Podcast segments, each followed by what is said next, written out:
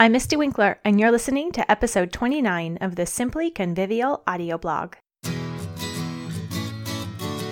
This is the Simply Convivial audio blog, short but meaty focus sessions to help you keep your head in the game as a homeschooling mom. So, why such a strange name? What does convivial mean anyway? It means that our attitude as we do life together with our kids matters. Our attitude has to be convivial, full of life, festive, and good humored. Season 5 will be all about why we need conviviality and how to get it. The Convivial Home Dare.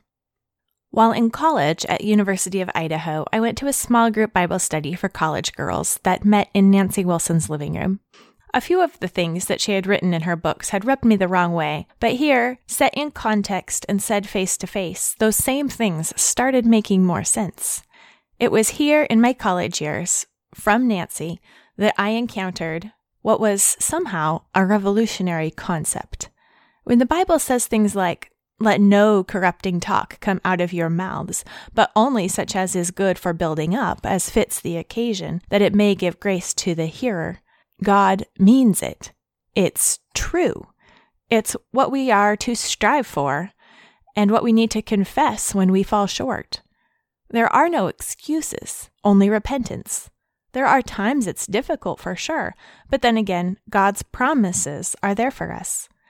His grace is made perfect in weakness, and I can do all things through him who strengthens me.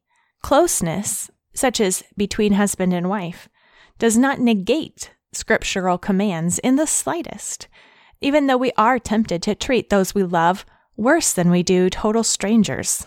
Somehow, we think it's more real or authentic to let things rip with those who are obligated to put up with us. One of Nancy's oft cited verses was, a wise woman builds her house, but a foolish woman tears it down with her own hands. The tongue, she taught, is a primary means for either building or destroying. We are always either building or destroying. There is no neutrality.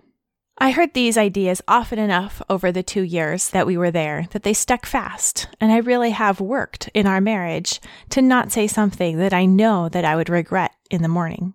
Though I might feel an offensive statement is deserved or true or would make me feel better, it doesn't matter when I know it's the wrong thing to say. I've had some mental agony over that one for sure, but in general, I'm a reason over feeling personality, and I also have a hard time getting words out anyway when I'm worked up, and so those traits do work for me. Still, it's hard, but it's worth it.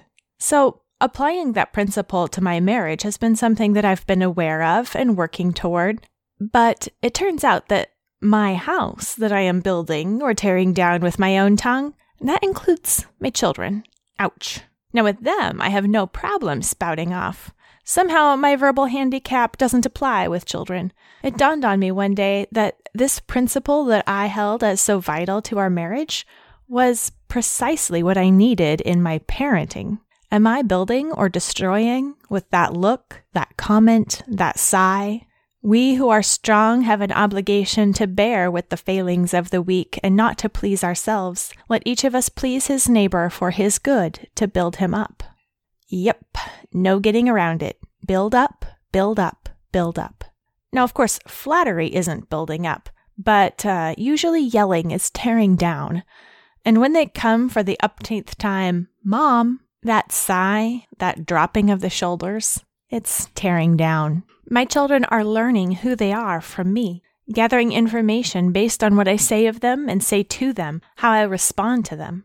While the general trend in society might be toward false high self esteem, and that certainly isn't a problem in this house, I am too critical and hard to please for that. I need to build, and build on a solid foundation. I need to treat my children the way my Heavenly Father treats me. He has high standards, but He's not hard to please and he's not critical. In the book 1000 Gifts, Ann Voskamp tells how the beginning of her transformation toward thankfulness and joy began with the dare that a friend gave her. Write down a list of 1000 things you are thankful for. Then she tells how becoming practiced in giving thanks opened her eyes to God's grace. That's a good dare. A dare I know that I wouldn't follow through with myself if I tried to impose it on myself. But then I started noticing verse, rejoice in the Lord always. Again, I will say rejoice. After verse, rejoice always, pray without ceasing, giving thanks in all circumstances, for this is the will of God in Christ Jesus for you. After verse, giving thanks always and for everything to God the Father in the name of our Lord Jesus Christ. After verse, do all things without grumbling or disputing. And of course, there are more. God means it. It's true. The dare to not speak anything that isn't for edification, that's from God. The dare to give thanks in all circumstances, to rejoice always, it's from God. Can we really roll our eyes at its immensity or impossibility when it comes to us directly from God Himself? Growing in these areas, practicing in them, is sanctification, and it is hard. But it is God who works in us, both to will and to work for His good pleasure. Now may the God of peace Himself sanctify you completely and may your whole spirit and soul and body be kept blameless at the coming of our Lord Jesus Christ. He who calls you is faithful. He will surely do it.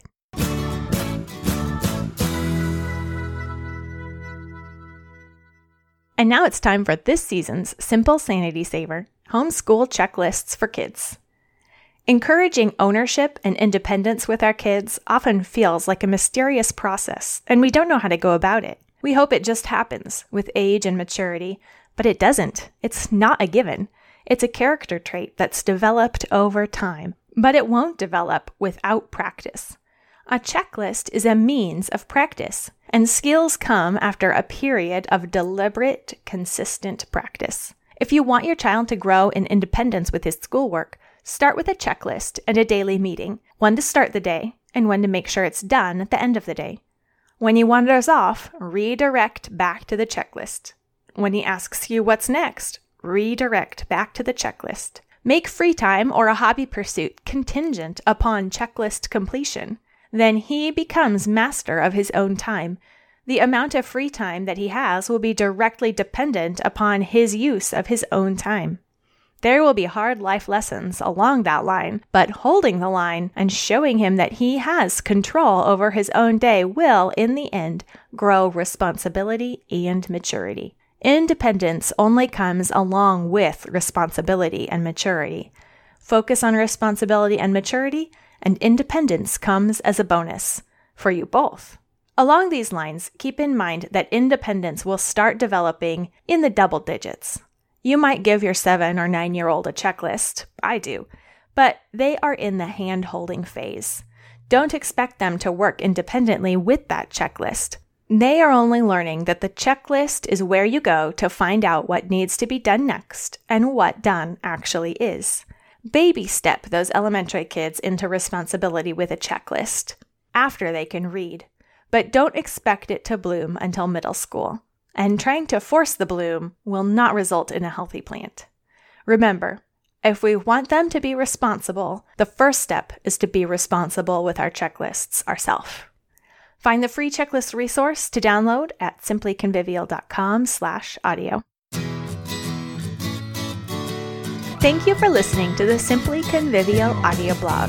If you enjoyed this show, please leave a rating and review on iTunes or Stitcher.